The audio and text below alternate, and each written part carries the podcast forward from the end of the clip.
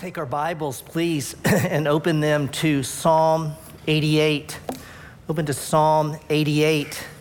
This is uh, the third message in our series this summer. We're taking six Psalms out of uh, Rob Howard's book, Morning, Noon, and Night. If you didn't get one, please grab one as, as you leave. We're going to that for our application, but also to encourage us to be in these Psalms and to, to teach us, quite frankly, to train us, equip us, how to engage and bring God into the those parts, every part of our, our life. These, uh, the Psalms are, are, poems, you know that, really lyrics, if you will. They're the songs that Israel sang in their tabernacle worship. They're certainly, uh, they're historically ancient, yes, but they are so practically relevant. They cover the entire gamut of life life's highs, life's lows, and everything in between, our deepest longings, our pains, our losses, all the while reminding us of God's character in his actions on our behalf.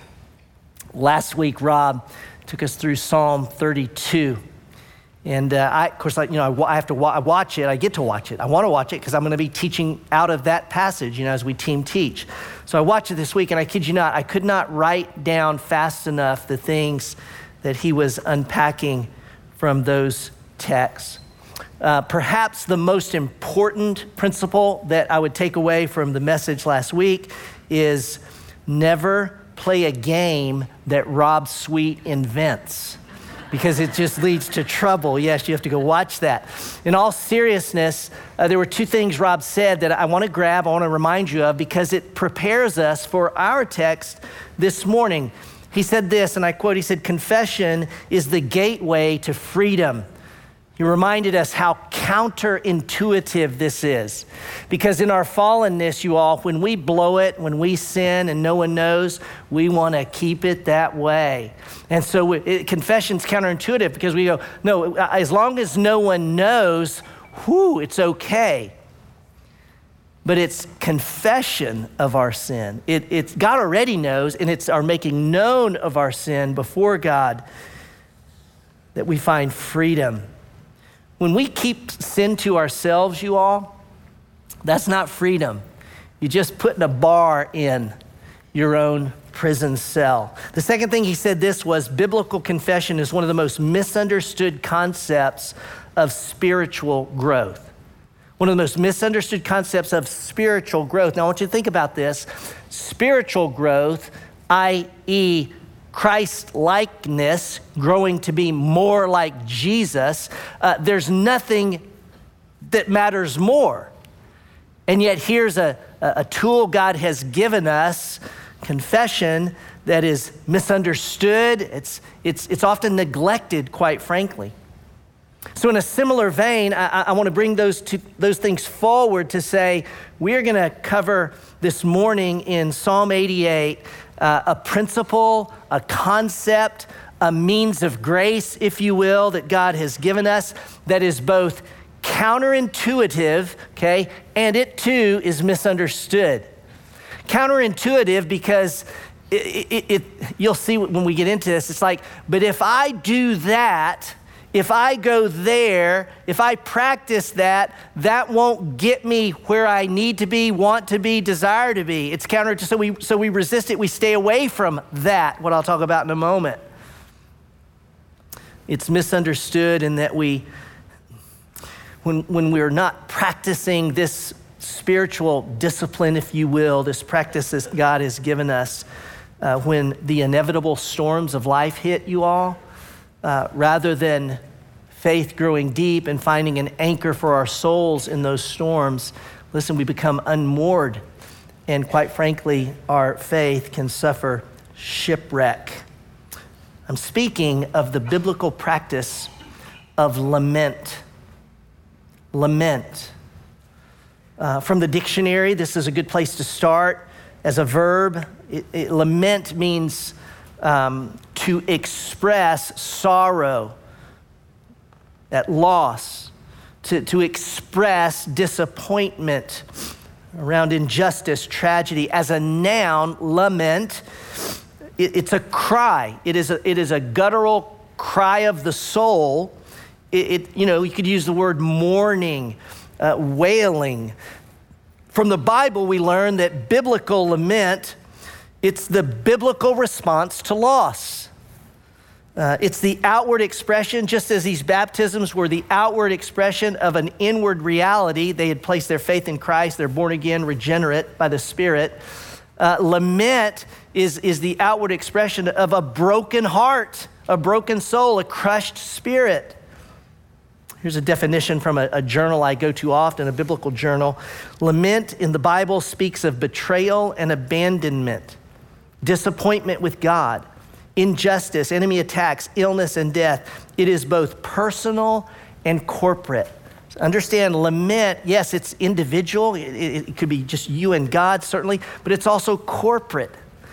Um, we may not be familiar with lament, and, and, quite frankly, I could spend a lot of time on this. I'll only say this for those, for us in the West, maybe, but certainly with, with the, kind of the American bravado culture, uh, you know, laments like, you know, don't go there, we, you know, fix the problem, don't complain about it, don't whine. It's kind of that thing we stay away from lament. But lament, oh my. God's people have always held lament at the very center of their relationship in their worship, we only need to note this there are 150 Psalms in the Psalter.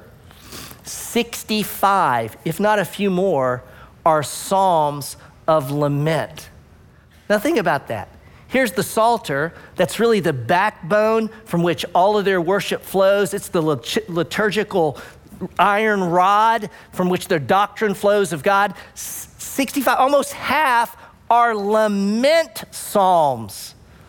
Not psalms of praise or supplication, but lament. Now, having turned to Psalm 88, let me offer this warning. Scholar Derek Kidner writes of Psalm 88 there is no sadder prayer in the Bible. Old Testament scholar Tremper Longman no psalm ends on a more dismal note than this one. Walter Brueggemann, who, who's probably one of the foremost psalm scholars in our day, says this of Psalm 88 Psalm 88 is an embarrassment to conventional faith, end quote. Now, what, would he mean? It's an embarrassment to conventional faith. Well, we got to camp on that word conventional. If if, if your faith has no room for lament. If, in other words, you know, your faith is, uh, no, no, we're not going to complain to God. Uh, we're not going to get angry with God. We don't have questions to God. Uh, if, if your faith is that, then, that, then, then you'll want to take Psalm 88 out of your Bible. That's the point that he's making. But it leaves us with this question and you're going to feel this as we read through it. What in the world is this thing in here for? Um, how does this serve our spiritual formation and growth? We're going to answer that question as we walk through it. Um, it, when we pick this psalm up, you know, psalms like I've mentioned before, it can be difficult to teach, and Brueggemann helps me here a ton as, as I was reading some of his work on the psalm. And he notes this, and, and you can just look at it in your text for now, that there are three places in this psalm where the psalmist cries out to God, okay? There's verse one, O Lord, God of my salvation, I cry out day and night before you. Then there's verse 9b, the second part of verse 9. Every day I call upon you, O Lord. I spread out my hands, which is how they pray, uh, uh, hands to you. And then verse 13, but I, O Lord, cry out to you in the morning my prayer comes before you brueggemann notes that this is the this is the psalm's structure so, so we're going to take those three and go, okay, we're going to we're going to note and we're going to work through the passage around these three cries. I cry out day and night, 1 through 9. I call upon you every day, 9 through 12. And then the back end, 13 through 18. I cry to you in the morning. Now, those are rather benign. I mean, I'm just taking the text of Scripture. So as I walk through these sections, I'm going to add a little phrase on the back end of that that describes what's happening in that particular part of our text. So look at your Bible. This is God's living word to you and I today. We'll go through verses one through nine, a little section at a time, first one through four. O Lord, God of my salvation, I cry out day and night before you. Let my prayer come before you. Incline your ear to my cry. This is a typical psalm of lament, begins with a cry, a plea, okay? And then a complaint. What's going on in my world? We pick that up in verse 3 because, for my soul is full of troubles and my life draws near to Sheol. I am counted among those who go down to the pit. I am a man who has no strength. This word, uh, the, the fullness is a fullness of, of eating when you have no more appetite because you're so stuffed. He is stuffed with affliction. I am filled up with affliction, with misery, misfortune. I draw near to Sheol. I go down to the pit, Sheol, the netherworld. It's the idea for the psalmist is I am standing, I have come to the verge of death, of the end. I have no strength. It's a picture, if you will, of someone so over, over, overcome with affliction that there's a sliding. It's like they're sliding, and I have no strength to hold on. I am just slipping down, down, down. And he goes deeper, verse 5 through 7. I'm like one set loose among the dead, like those whom you remember no more, for they are cut off from your hand. You have put me in the depths of the pit, in the regions dark and deep. Your wrath lies heavy upon me, and you overwhelm me with all of your waves. Pause. Just let, just let those words land on us dead, slain, cut off, depths, pit, dark, deep, wrath, overwhelmed. He's no longer sliding toward death, he's in it. Let me say a word about death because he says, Death for him is when I'm dead, you remember me no more. I am no more. And I, I want to reconcile this, if I may, with his initial statement when he says he's crying. I mean, here's he's crying to the God, the God you and I know. He's crying to God, the God of my salvation. But you got to keep this in mind. And it's that principle we talk about often when we're studying our Bibles the principle of progressive revelation. That this Bible and God's revelation of Himself, it didn't all just plop down all 66 books. No, God progressively revealed Himself, His purposes, and his plans. And what we read in Genesis is not as clear as what we read in First Timothy. See, the clarity comes later, in particular, the clarity of the cross. And so, for this psalmist, understand, they are living in a day when, when their understanding of life after death, it's opaque. It's not as crispy clear. You know, for you and I today, we stand on this side of the cross and we go, no, no, no. When a, when a Christian dies, they're in the presence of Jesus.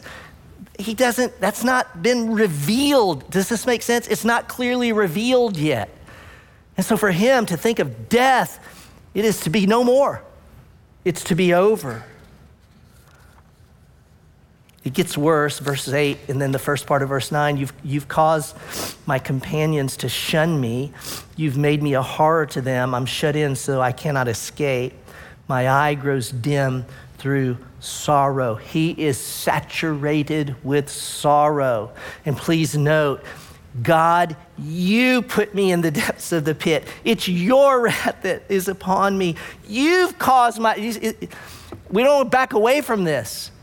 In the same way we wouldn't back away from God's providence in Ruth, God has done this and is doing this.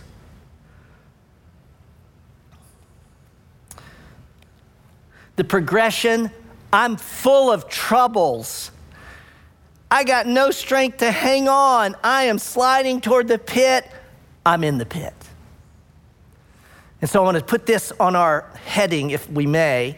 Verses 1 through 9 is that first section. I cry day and night. Why? Because death is winning.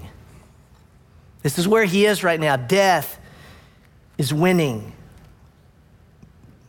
For some of you hearing these words, it, it, it it's honestly, it's, it could be like balm to go, yes, death has hit my family, my world.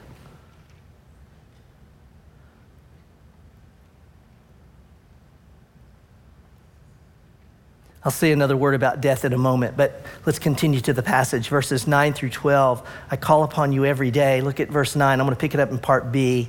Every day I call upon you, O Lord. I spread out my hands, is how they pray to you. And then notice where he goes Do you work wonders for the dead?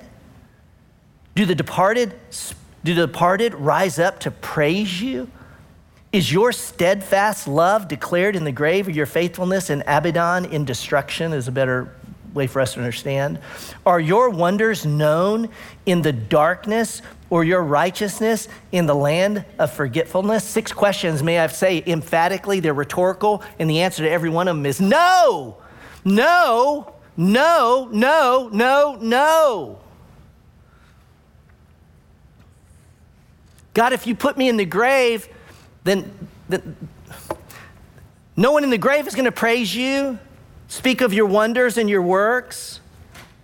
It's the normal pattern of a psalm, of, of, a lament psalm, to begin with that cry, to go into that complaint, and even raise, you know, the, the, the rhetorical questions here of what's going on in his life. And then what we expect is a turn.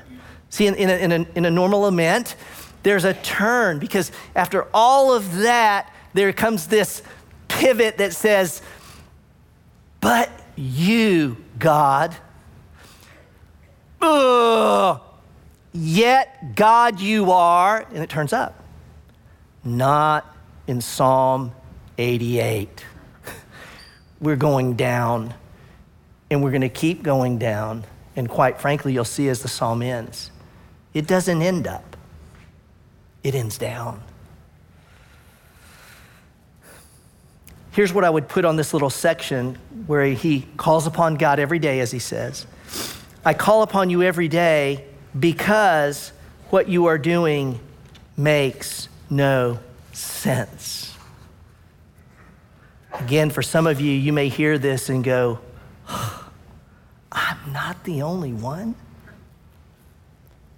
that looks what God's doing, and I go, this makes no sense. And then we end with this I cry to you in the morning. This will be 13 to 18. Let's get that. But, but I, O Lord, cry to you in the morning. My prayer comes before you. It's, it's his first thing in the morning. He's praying. And he says, O Lord, why? Why do you cast my soul away? Why do you hide your face from me, afflicted and close to death from my youth? In other words, this has been long term. This man has been suffering since youth and is still suffering. I suffer your tears. I'm helpless. Your wrath has swept over me. Your dreadful assaults destroy me. Again, listen to the language of this destroy, swept over, dreadful. They surround me like a flood all day long. They close in on me together. And do you know what most Psalms and many Psalms say right here? And the flood surrounded me and you lift me to a rock that's higher than the waters, and you restore my. See, none of that in Psalm 88. Verse 18, it ends, You have caused my beloved and my friend to shun me. My companions have become darkness. The last word in the, you know, a lot of times the words are out of order in English, but in the Hebrew text, the last word is darkness. Darkness. Mm. He's experiencing nothing less than this, okay, when you read this. He's experiencing life as an enemy of God, but he's not an enemy. What is going on? No wonder he's crying out. I'll put this on this heading just to define it a bit. I cry to you in the morning because my only friend is darkness. That's literally what the last phrase says. My companions have become darkness. That's a bit of an awkward way to say it, but we could say it this way My only friend is darkness. And may I say this darkness is no friend. His point is, it's all he's got, okay? It's all he's got, his darkness. And we're left with this massive question, and I asked it earlier what in the world is Psalm 88 doing in here? What does it mean? And how does it form us and shape faith in Christ in us? We've got to answer that question. I, I came to faith when I was 18 years old. I was telling some of the kids that were baptized in the first service that, you know, they were younger that got baptized. Said, Y'all, I didn't, I was 18 when the lights went on and I believed that Christ died on the cross for my sin, was buried and rose again. That, I'm so grateful for you. You know, as young, you've grown up in homes where you know the gospel. And I, and I came to faith with a little tract called The Four Spiritual Laws. I've talked to you guys about this before. It's a little booklet that the founder of Campus Crusade, Bill Bright, wrote many, many years ago. How many of you have ever read The Four Spiritual Laws? See, still many. I'm telling you, the little tract, it's four principles to come to faith. It's led thousands upon thousands to faith in Christ. Well, the first principle, okay, begins this way God loves you and has a wonderful plan for your life. Then it goes through and explains how you're separated from God and you got to put your faith in Christ. Uh, I will say this, and this is no critique of, of, of, of the four spiritual laws, it's just, just to help you understand my own journey and perhaps yours.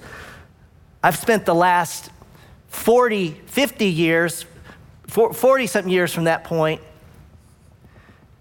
coming to understand what that word wonderful really means because it doesn't mean what I thought it meant when I put my faith in Christ. And Psalm 88, perhaps more than any other psalm, helps us define wonderful in terms of what it means for the person following Jesus. I'm going to give you le- two lessons. Just there's so many in here, and I had to go. You know, we got to I got to keep it time wise, and I, have got two a lesson about life and a lesson about lament. Here, here's the first one. And I think Psalm 88 is speaking to us, and it's saying this number one, no one lives happily ever after. That's a fairy tale. That's make believe. That's not reality. That's not life in a fallen body with fallen people in a fallen world. No one escapes this world unscathed by fallenness. Life at times will be dark. God at times will be silent. The silence of this, this he's crying out. There's no answers. Bad things happen to people. I was going to say good people, but just people. Trusting God is difficult. Psalm 88 does not have a happy ending because death is not a happy ending. Now, now let me qualify this because I'm, you know, I, I do funerals with our family of faith. Um, and we, so I'm putting myself in this, we can tend, we can tend to, and we do, you know, I've done so many of these, and, and, and we, we call them celebrations of life. We're going to celebrate this person's life, and that's so appropriate. Please hear me when I say that. I'm not saying we don't need to do that, but, but I will just have us pause for a moment to say, we, we often can be quick to celebrate that they're with Jesus and we're going to celebrate their life. But I don't know that we as Westerners stop long enough to go, death stinks. It's awful. It's not the way it's meant to be. And I grieve the loss that this death, you know what I'm saying? We don't do that well. And, and, and I'm, trying, and I'm trying to say this in a way that, you know, if we've ever done a funeral together, I'm not going back going, I wish I, I'm just saying, I don't know that we do that. We don't, we don't recognize the dastardliness, the damnableness of death. It's not the way it was meant to be, it's our enemy. Psalm 88 tells us this.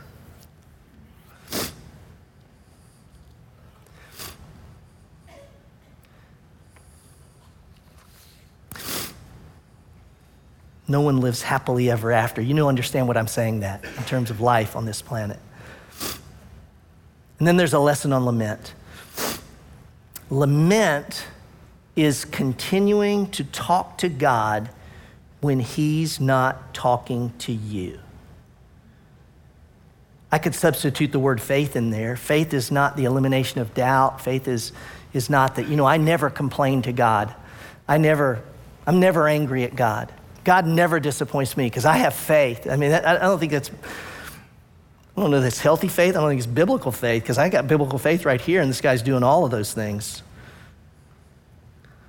Remember, the psalm is organized with these three plots I cry to you, I cry to you, I cry to you. That's so key to our understanding of this particular psalm. God, I'm talking to you. See, a biblical lament includes complaint. There's a complaint within the, within the structure of a lament, but it's not whining. Why is it not whining? Because I'm talking to you, God, and I'm complaining to you, God, and I'm reminding you of what you have done and where my life is right now and what's going on inside of me. You see, he's talking to God about God in his world, in his life.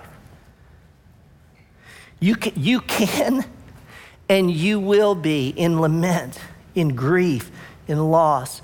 You can and will say things to God that are just way off the reservation, that are simply not true. But hear me on this, okay? When you're saying that to God, you can be wrong about what you say and even what you say about Him, but you are never wrong if you just keep talking to Him. That's what the psalmist does. He, he, he just keeps coming to God. For some of us, the hurt can be so deep you don't even have the words. That's okay. You can groan, and the Spirit's groaning on your behalf in great loss. Just keep talking to him. Which brings us to our morning, noon, and night. We're calling that in terms of our application. So I, you don't have to grab your book right now. I'm going to quote from it.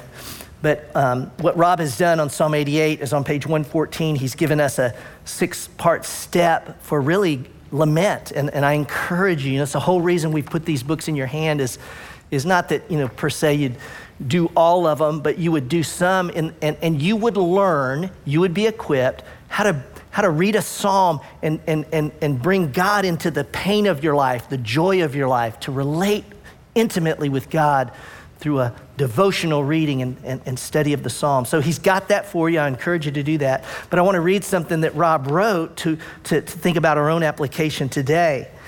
As he was pondering this psalm, Rob said this Why does God choose to hide himself?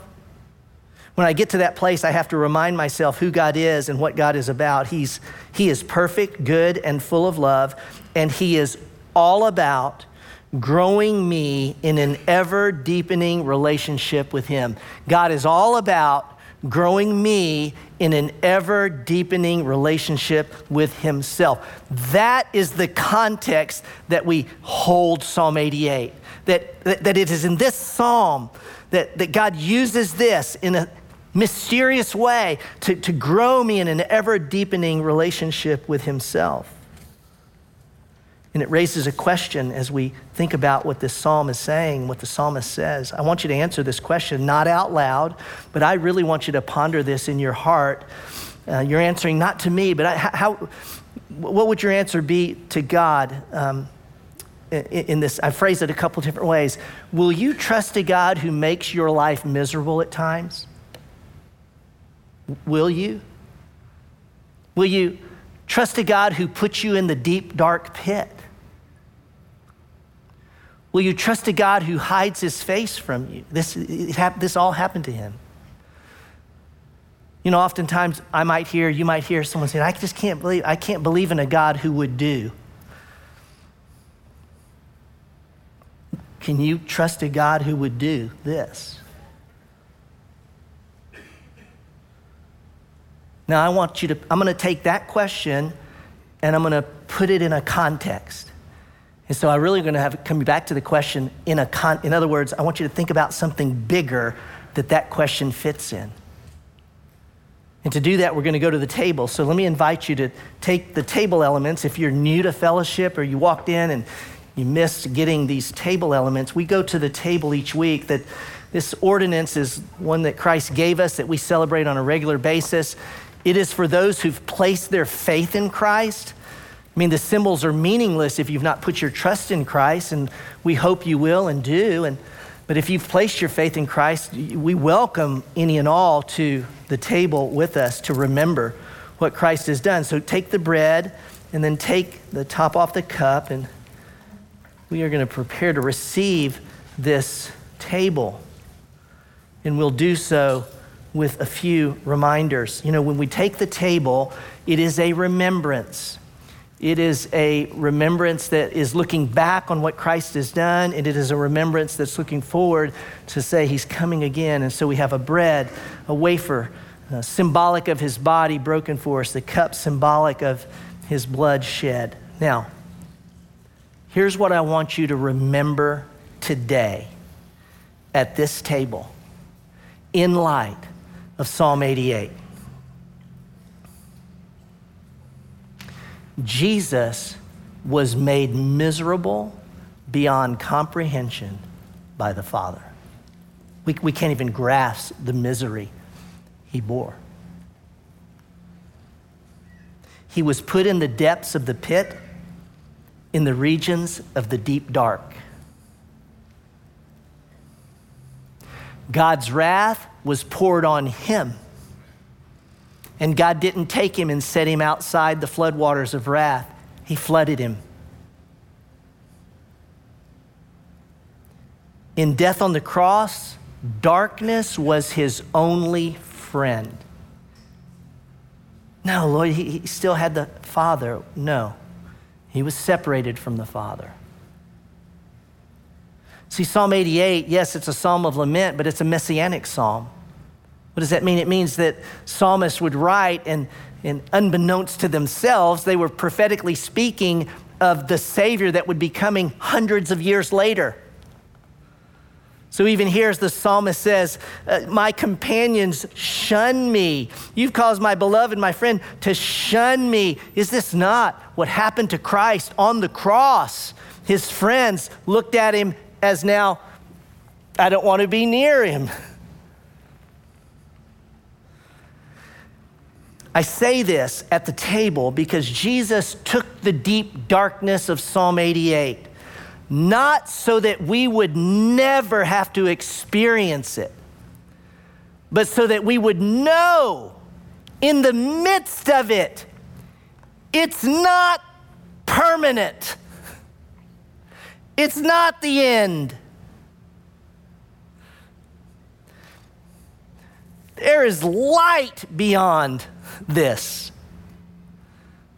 Sometimes in this life, we, we experience some of that light, but let's, let's not shy away from this. Sometimes that light doesn't come in this world, in, in, in, the, in the sense I'm saying the pain never resolves. It's only after death and in, in the presence of Christ. You know what I'm saying? Sometimes for many, it doesn't ever go away. Jesus took the separation from the Father so that when you and I are crying out, God, where are you? We can know while He's silent, He's not absent. How can we know that? Because Christ paid the penalty and absorbed the separation from the Father. So you, if you're in Christ, you can never be separated from the Father, even if it feels like you're all alone, and even when He's silent. Lord Jesus, for your body broken on our behalf, we remember it. We thank you for your obedience on our behalf. Receive the bread.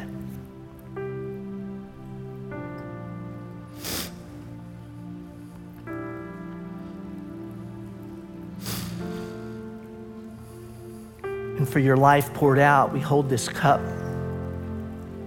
We recognize that you gave your life freely. You endured separation from the Father, so we never would have to.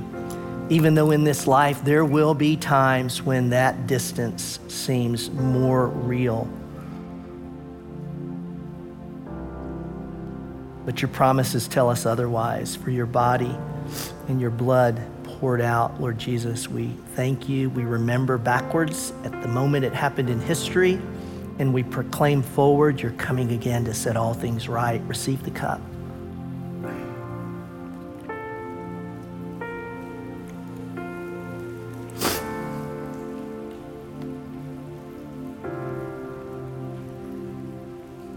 in the context of the table, all that Christ has done and given. I'm going to ask you this question again. Will you trust a God who makes your life miserable at times? Will you trust a God who puts you in the deep, dark pit? Will you trust a God who hides his face from you? Would you think about that for just a moment?